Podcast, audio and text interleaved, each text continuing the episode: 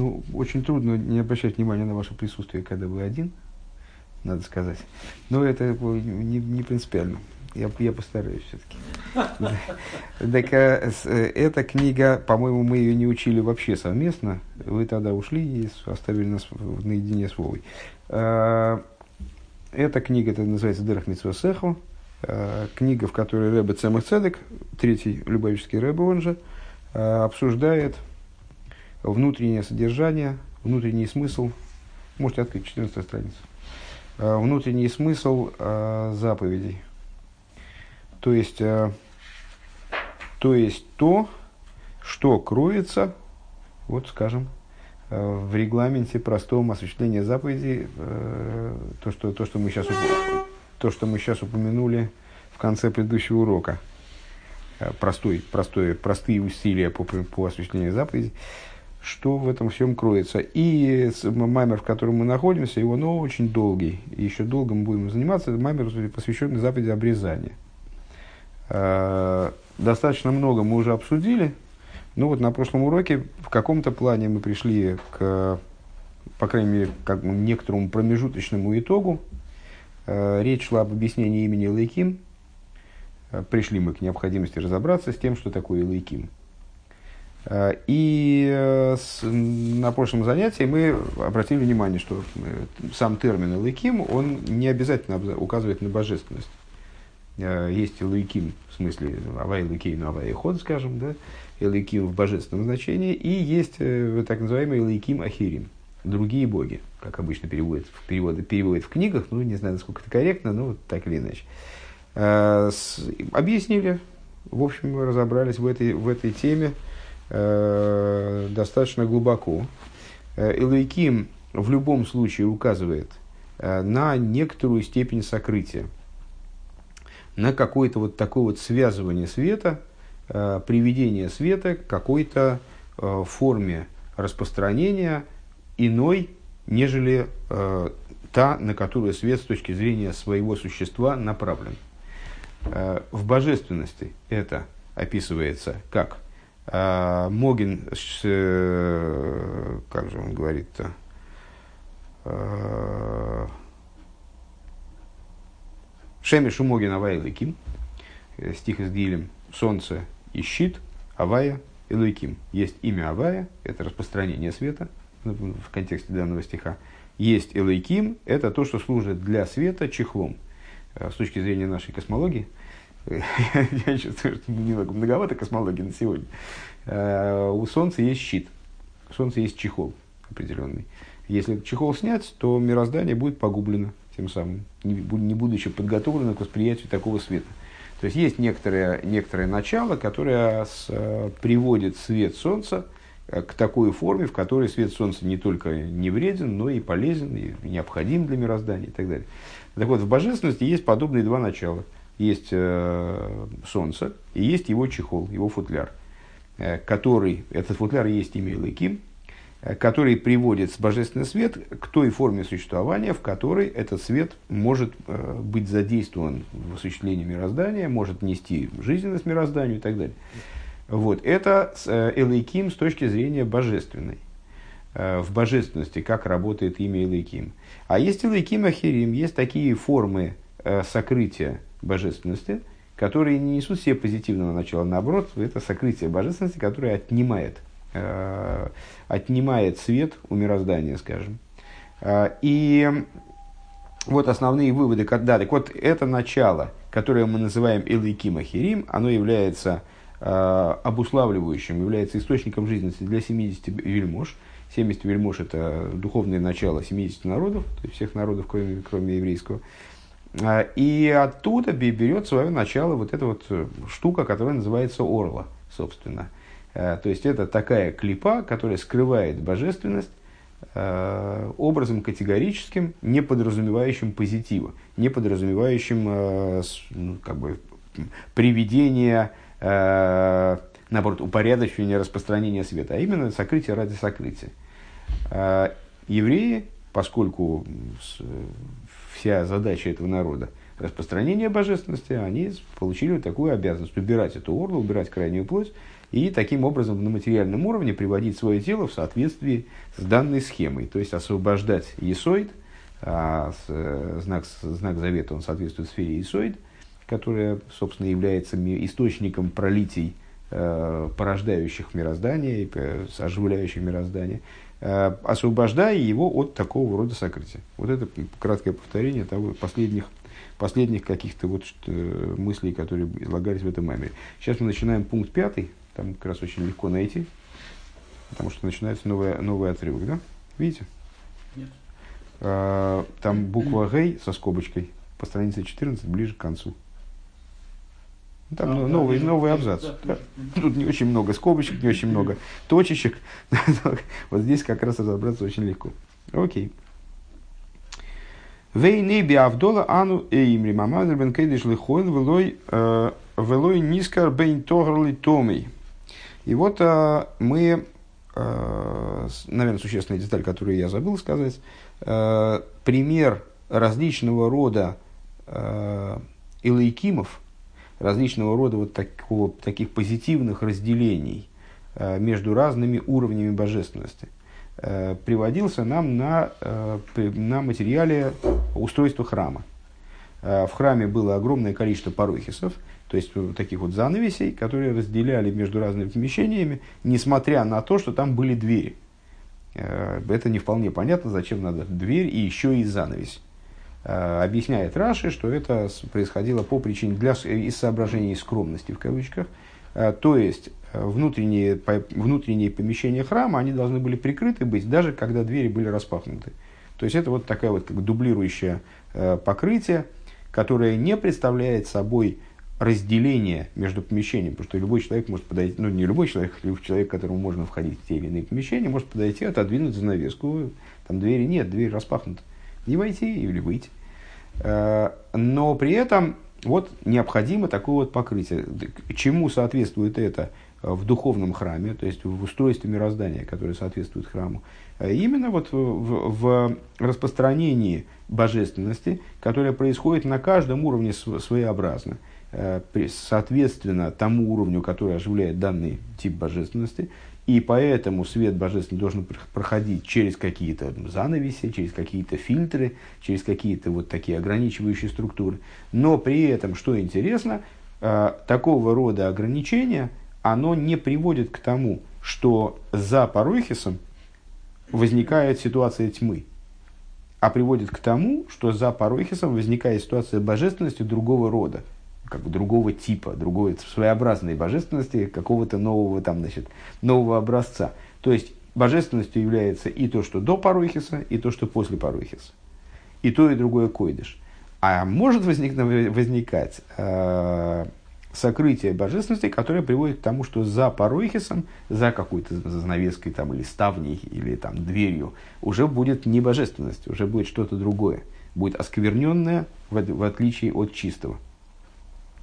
Так вот, э, развивая эту мысль, Рэбе начинает пятый пункт. И вот, э, когда мы произносим Авдолу, ну, напрашивается сказать, что сама идея Авдалы, Авдала, да? Знакомое? Да, Знакомое слово. Все, я ж, я ж не знаю, я ж не знаю, вы же все время, вы же все время, я ничего не знаю. Так а, и понятно, что идея Авдолы, она родственна тому, что мы с вами обсуждаем, потому что э, сам текст Авдолы, ну и, естественно, текст сообразен э, процессу, который мы осуществляем тем самым, Э, он связан с идеей разделения. Вот мы сейчас по, по существу говорили о двух типах разделения. Одно разделение, которое, да, разделение с одной стороны, с другой стороны, это позитивное разделение, которое приводит к тому, что и там хорошо, и здесь хорошо, и тут божественность, там божественность. Просто здесь божественность такая, как здесь надо, а там божественность такая, как там надо. Вот и, вот и все. Э, наверное, это можно как-то связать с э, существованием различий в тканях человеческого тела, где есть различные виды тканей – Э, там есть печень, есть мозг, есть, есть легкие, и это разные ткани, они разделены между собой, между прочим, практически всегда какими-то пленочками, перегородочками там, и так далее. А если произойдет взаимопроникновение между ними, то ничего хорошего не будет. Даже если сосуд какой-то порвется, и произойдет кровоизлияние, даже не в мозг, а даже куда-нибудь там под кожу, тоже ничего хорошего не будет. Вот это разделение, которое обуславливает правильное функционирование мироздания, скажем. Так вот, э, когда мы совершаем Авдолу, то мы перечисляем там несколько моментов, которые относятся к области разделений. Э, так вот, а в доле мы говорим, э, а мавдель бойн койдеш лихоэль, мы говорим разделяющий, благословен разделяющий между святыней и будничным, между койдеш и хойл.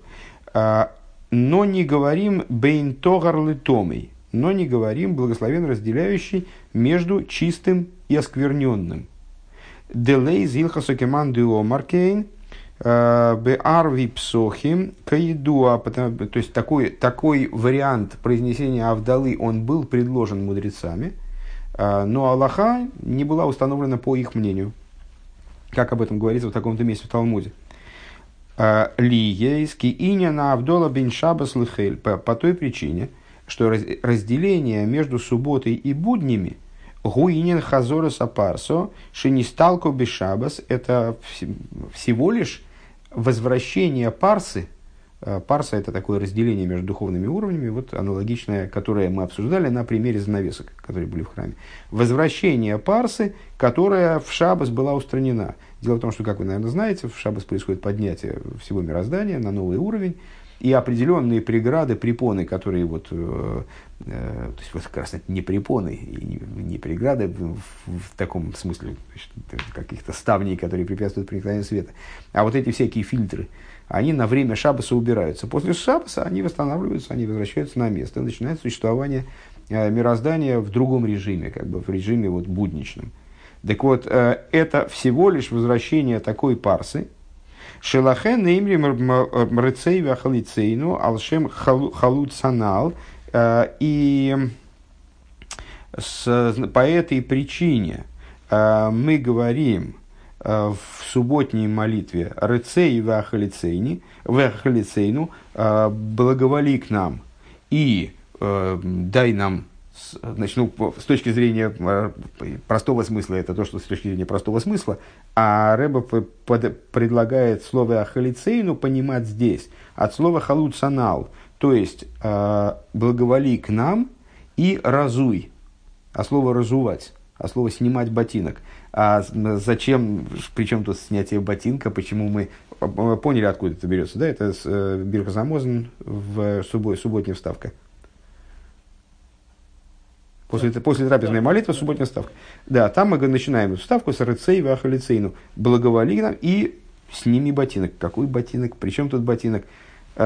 Э, анал дематат, весандал анал. То есть, э, сними вот это начало, которое выше мы связывали с, э, с именами ангелов, то есть именами духовных уровней, которые называются матат и сандал, сними с них ботинки – убери вот эти вот э, моменты, которые отделяют, в чем идея ботинка с точки зрения каббалистической.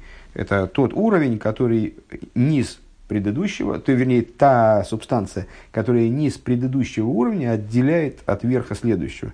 Человек стоит на земле, вот ботинок разделяет между э, его стопой и, собственно, сделай так, чтобы эти самые мататы сандал – они э, босиком ходили, короче говоря, влияли на следующие уровни каким-то таким более непосредственным образом. Это, это как бы лозунг субботнего дня. Поэтому мы, мы об этом просим в субботний день. А шел тебе бехоэл, то есть матат и сандал, которые э, обуславливают, если я правильно понимаю, вот будничный режим функционирования мироздания, разу их, пускай они теперь взаимодействуют, э, то есть вот как, они в этой схеме живут не разделяя, а с, организуя вот субботний порядок функционирования мироздания. К Мойше Косову принес Хайм в Мемхес, не знаю, что это название, как написано в Приец Хайм, это э, книга Хайм Виталя, основанная на учении святого Ари, э, а Мемхес, я не, помню, что это за тоже книга.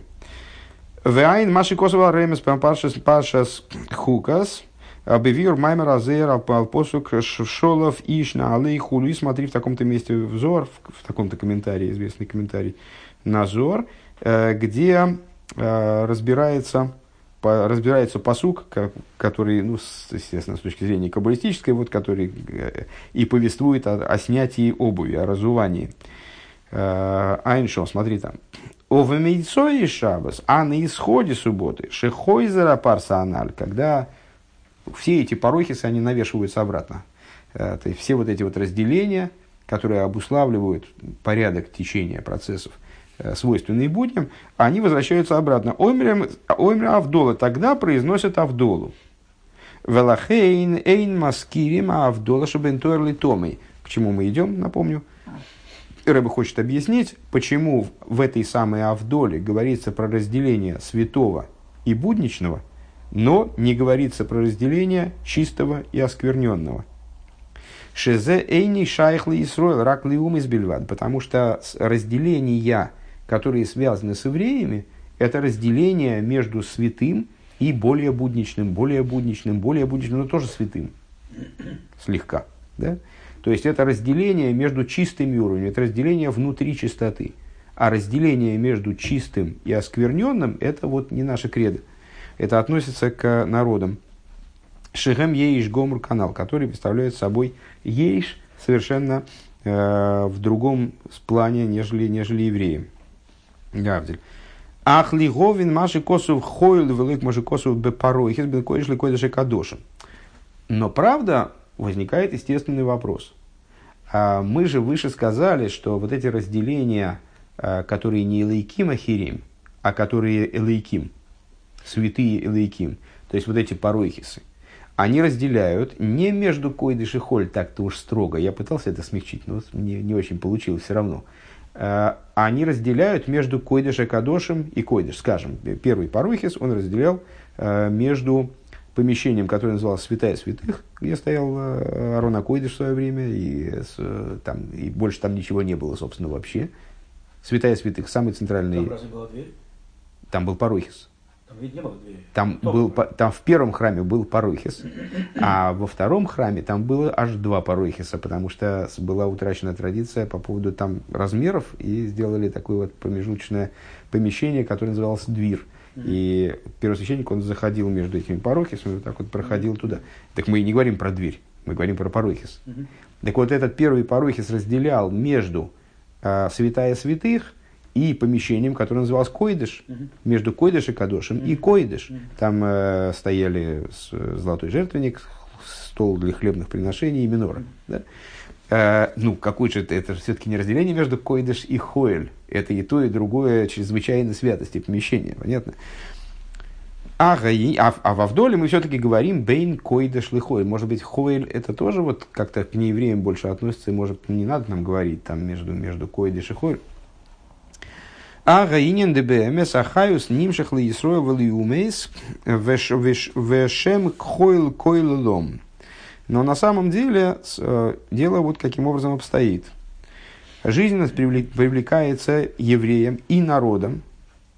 И жизненность, как она привлекается и евреям, и народом, она объединена общим понятием хойл, общим понятием э, будней – Элошебиуме из хол. Единственное, что у неевреев, э, вот этот хойл, это абсолютный хойл, веникратомий, и он называется оскверненным. Век мой шикосул лихавзель бенакейдиш венахейл, и как мы, как мы говорим, и для того, чтобы разделять между святым и между будничным, овей на том и овей на тоер. Это с, э, в Хумаше. Э, Всевышний, давая определенные законы, связанные со сквернением, он говорит, что вот эти законы, они тебе нужны будут для того, чтобы разделять между святым и будничным, то есть между оскверненным и чистым. А вол бейс, и вот это контекст святого и будничного, э, как он соотносится с, не, с неевреями. А вол бейс ройл гиненайса михоил зе койдиш мамаш, а еврейский хойл – еврейская будничность, она может быть преобразована в буквальном смысле в, свя- в святость, в святыню. Вегу соид хулин шинайсу э, алтар закейдеш. И э, в этом заключается тайный смысл, тайный смысл будничного, который, который осуществляется, э, выражаясь известным оборотом, алтар закойдеш, в святой чистоте. Э, значит, ну, наверное, вам известно, что существует огромное количество законов, э, связанных со сквернением, очищением от осквернения. Э, по существу э, эти законы на данный момент практически не соблюдаются, ну, во всяком случае, в той форме, в которой они соблюдались некогда. Не соблюдаются по, по той простой причине, что любой еврей с очень большой долей вероятности осквернен мертвым, просто в связи с тем, что осквернение мертвым снимается только пеплом красной коровы, там, с растворенным определенным образом в воде, а красную, красная корова уже не изготавливалась и не очищался никто этим пеплом уже в течение тысячелетий. Э, поэтому абсолютное большинство людей находится в таком состоянии осквернения, которое, по отношению к которому все остальные виды осквернения, они уже как бы не очень актуальны. Э, и в общем плане вот эта идея а, очищения, очищения миквой, э, там, она имеет довольно символическое значение, такое попросту очищение от осквернений, от осквернения малодостижимы на данный момент. Э, так или иначе, в свое время э, эти законы соблюдались, и поскольку все, что излагается в Торе, оно актуально в любом времени, в, любой, в любом месте, э, поэтому эти законы имеют отношение и к нам, и они на определенном уровне продолжают работать, и во всяком случае они помогают нам разобраться вот с определенными вещами, когда мы их анализируем, скажем, изучая их с точки зрения внутренней Торы. Так вот, когда-то э, были люди, которые, наверное, наверное, известно, что осквернение это не загрязнение, а это чисто духовная такая субстанция, к загрязнению отношения никакого не имеющая. Человек может быть э, крайне тщательно вымыт. Ну, я понимаю, слово нечистота. Ну, нечистота, да, это... Э, нет, просто есть нечистота, которая понимает. Это вопрос понятия. Я говорю просто, что э, грязь и осквернение это разные совершенно вещи. Это ритуальное осквернение, которое совершенно не подразумевала запачканность. Э, так вот, э, на самом деле законы осквернения, они касались нормального человека, в смысле, под нормальным я подразумеваю не Коина, э, всего лишь несколько раз в году, когда он приезжал в Иерусалим, ему надо было посещать храм, вот тогда он должен был себя в, предшествии, в преддверии этого очищать определенным образом. Или он приезжал по каким-то таким вот близким к этому делам, скажем, принести какие-то там обетованные жертвоприношения, и эти жертвоприношения порой ему приходилось там их вкушать, а вкушать их можно было только в, очищен, в очищенном состоянии. В остальное время законы и чистоты, они напрямую э, Исроиля не касались, и даже Леви они не очень касались. Э, законов соблюдения законов чистоты были обязаны в основном только Кеаним. Но при этом а, поскольку так или иначе все евреи, скажем, должны были приносить труму каним, а трума должна была приноситься в состоянии ритуальной чистоты. А, и в связи с определенной путаницей, которая могла возникнуть с тем, что человек безграмотный не знал, как обращаться, там, скажем, с вином э, в процессе его там, выжимания, а потом приносил коину это вино, оно на самом деле было нечистым. То есть, ну, там были свои опасности, свои подводные камни. Э, много посвящено в нашем законе разным вот установлениям мудрецов и разным э, там, попыткам э, сделать так, чтобы добиться максимально, ну, исключить проблемы, скажем, связанные с трумот или какими-то приношениями другими, вот их осквернения или, по крайней мере, неинформированности коина о том, что эти, там, скажем, продукты осквернены. Так вот, во избежание подобных вещей – некоторые люди, э, которые, которые назывались хаверим, товарищи, э, они брали на себя обязанность жить по законам, ну, как жить как каним, короче говоря. То есть соблюдать все законы осквернения, все связанные с этим ритуалы, не брали на себя не обязанность очищать, совершенно по-особому вести свое хозяйство. Это, конечно, я думаю, что это, знаете, как и люди даже сейчас просто кашрут начинают соблюдать и уже, уже томятся. То есть, ну там, ну что, что ж за геморрой, это вот это нельзя, то нельзя, там шаг в сторону, сразу расстрел. Никуда не годится. А ну, вот эти люди, они просто героически брали на себя э, необходимость, ну, как будто бы обращаться со всеми продуктами, как будто это трума. То есть, вот уберегать их от осквернения минимального. И, ну, в общем, э, мудрецы, они неоднократно подчеркивают достоинство такого поведения, правильность такого поведения. Э, несмотря на то, что он никак его нельзя назвать обязательным для всех. Так вот, это называется хулин, это все я произнес эту речь для того, чтобы пояснить этот оборот. Хулин, аншинайси алтагар закейдыш. Э, вот такого рода э, пища, скажем, человек приготовил хлеб, это хлеб не трумный, он не сделан из зерна, который он, это не тот хлеб, который он понесет коину, который должен быть абсолютно чист, и Коэн должен быть информирован о том, что, вот этого, что, это, что этот хлеб, он не, не приходил в соприкосновение ни с чем, даже минимально оскверненным на всех фазах своего изготовления. Это не тот хлеб, это обычный хлеб, он его будет есть на обед. Но он его делает так, как будто это тагрозакоидыш. И он этот хлеб, в общем, ну, вот тем самым поднимает в определенном смысле до какого-то такого внутри будничности, до какого-то такого непонятного уровня. Так вот, Рэбе говорит, вот в этом заключается тайный смысл э, вот этой чистоты внутри будничного, что, э, что будничность, как она связана со временем, она позволяет поднятие такого рода, позволяет поднятие вот до таких э, высот чистоты. А то есть, может быть будничность, которая обращается в святость. Это еврейская будничность. Вегам, никро, да, ну сразу хочется заметить, естественно, Э, Вегам, давайте сейчас закончим мысль только. Вегам никро хули шельмоет. И также называется, вот скажем, есть такой термин, без сомнения вам известный, известный холямоет. Будничные дни праздника. Есть э, праздники Песах и Сукас, в которых э, э, святыми являются не только э, те дни, первые два дня, скажем, последние два дня, или там первые, первые но, но и разделяющие их дни, и вот, это, вот эти дни, которые их разделяют, которые находятся в промежутке между ними, они называются хольшельмоид. То есть, проще, в дословном переводе, будни праздника.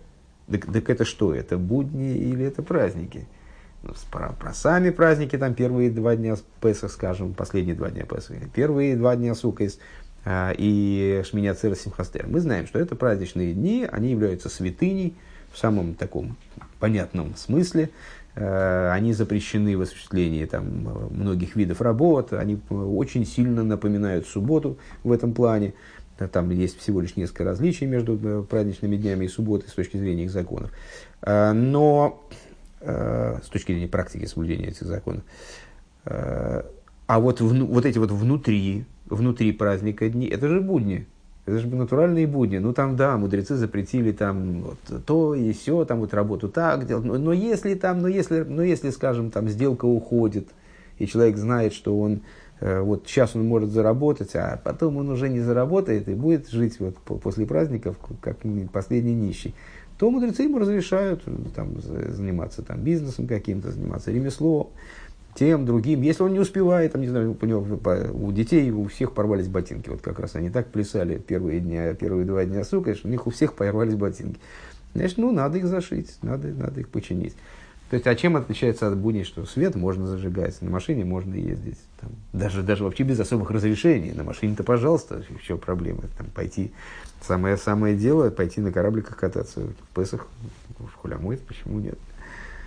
В чем же тогда их э, праздничность? А, так вот именно вот в этом их праздничность, что это с одной стороны вроде будни, но с другой стороны будни, которые так вот ненавязчиво граничат с праздничностью, которые э, святые будни, короче говоря. Что я хотел заметить, что э, просто оговорить, что когда мы здесь говорим о евреях и неевреях, то, естественно, мы не подразумеваем конкретных евреев, конкретных неевреев, как известно, вот недавний э, фрагмент в Тане насчет э, еврейских и нееврейских бесов.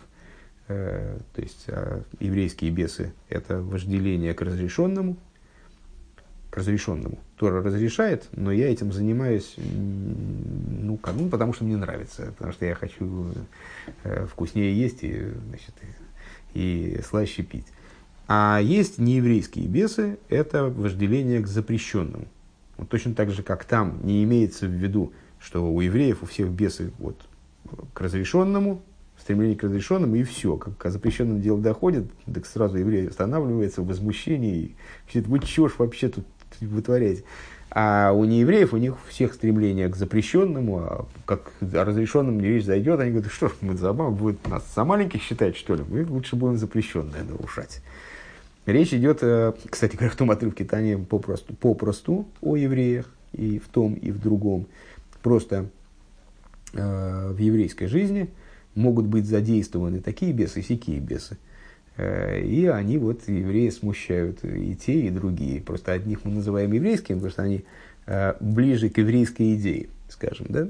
А других не еврейскими, потому что они вот как относятся к, к тому, что в принципе э, должно быть исходно является чуждым природе еврея, чуждым природе э, божественной души, скажем, то есть ну вообще отстраненным от нее.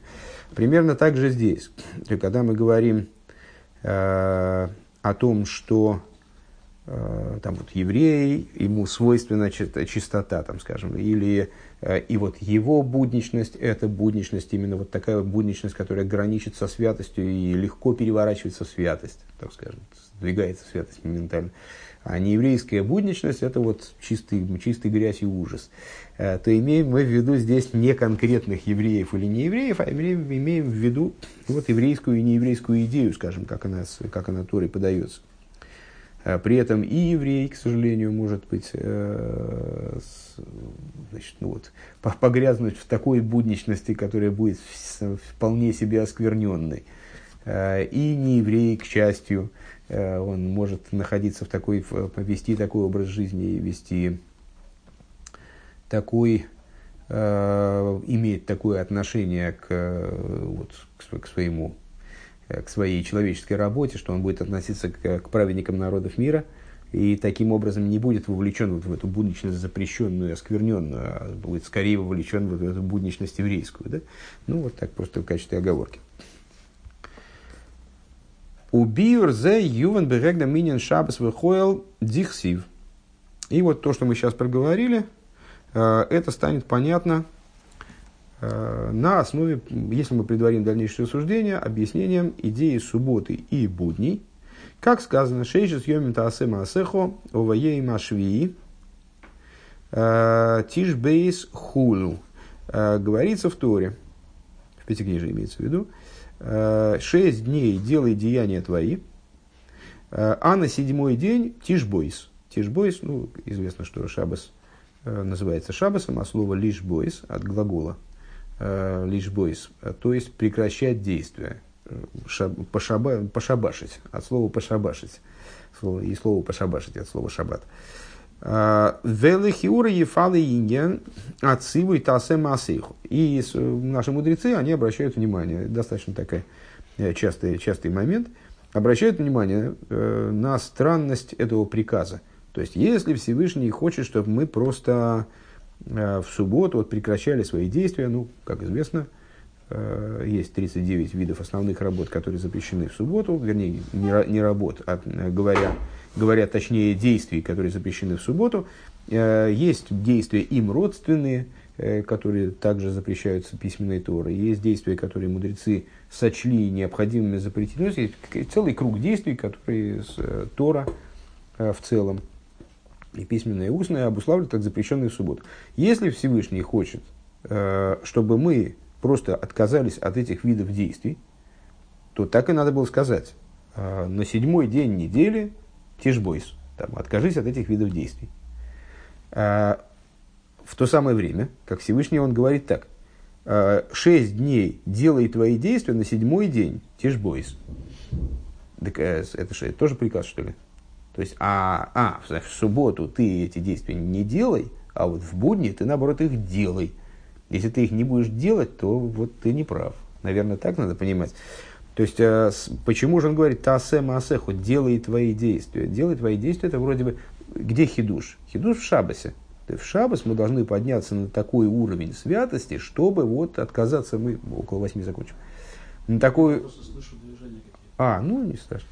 Э, на, таком, на такой уровень святости, где э, мы окажемся вот освящены, то есть отделены от каких-то действий, связанных с буднями. А при чем тут будни-то? В будни мы и так все делаем, ну а если не делаем, так может и хорошо.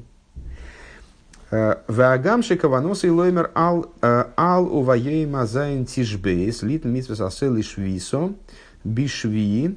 И несмотря на то, что с другой стороны мудрецы предлагают такое решение, а это он, это Всевышний нам говорит, здесь это возникает этот текст, в будние дни делай там всякие действия, для того, чтобы дать нам позитивный приказ относительно субботы, то есть э, не только запретить нам что-то в субботу, но и подкрепить этот запрет позитивным приказом.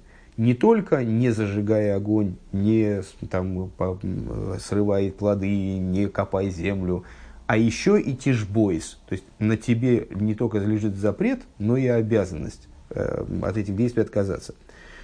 Микол Моким, пашты декроши, гамзе, лошен цивыгу, несмотря на это, ну, никуда не деваться, Э, если мы смотрим на простой смысл Писания, а есть большой принцип такой, э, что Писание не уходит от своего простого смысла. Есть какой-то фрагмент, и ну, если у него простой смысл есть, то он никуда не девается. Может быть, 55 толкований. Но есть и простой смысл, его надо тоже как-то понять. И с точки зрения простого смысла, вот это вот делай свои, де, делай свои действия, что означает будничные действия, это приказ натуральный в Йойсер Ефалы, и еще в большей степени это станет необычным, станет для нас удивительным.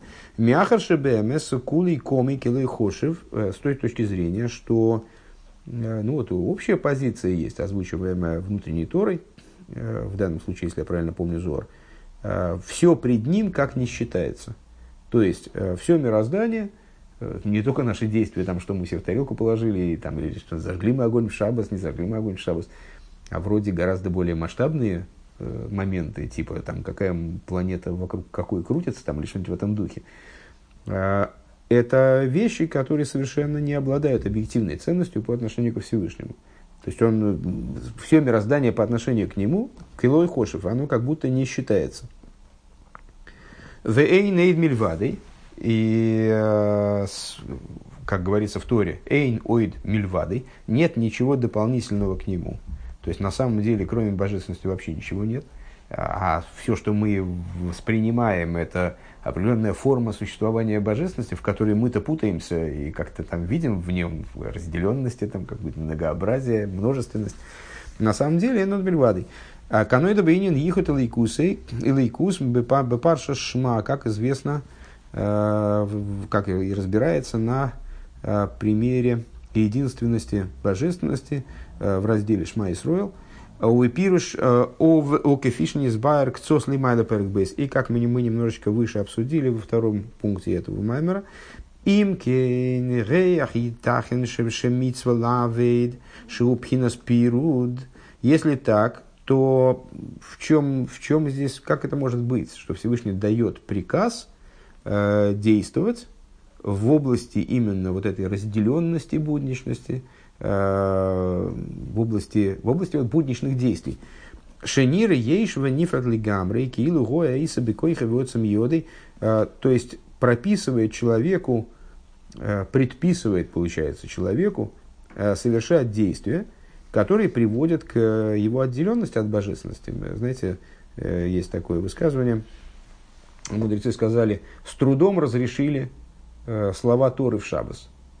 То есть шаббас настолько высокий день, что на самом деле с точки зрения э, вот такой вот общей, э, надо было бы и слова Тора запретить.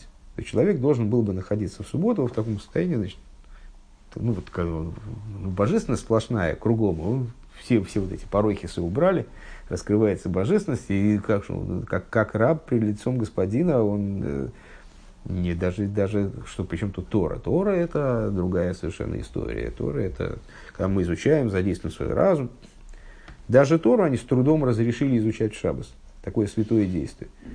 А, вот потому что в Шаббас происходит э, такая, происходит, складывается ситуация, когда человек находится в абсолютной святости, и он а, а, ничем, кроме святости, не озабочен. Как бы. Так, а, по идее, в чем недостаток будничности – в чем недостаток будничности по отношению к этой святости? В том, что в будни такой ситуации не возникает.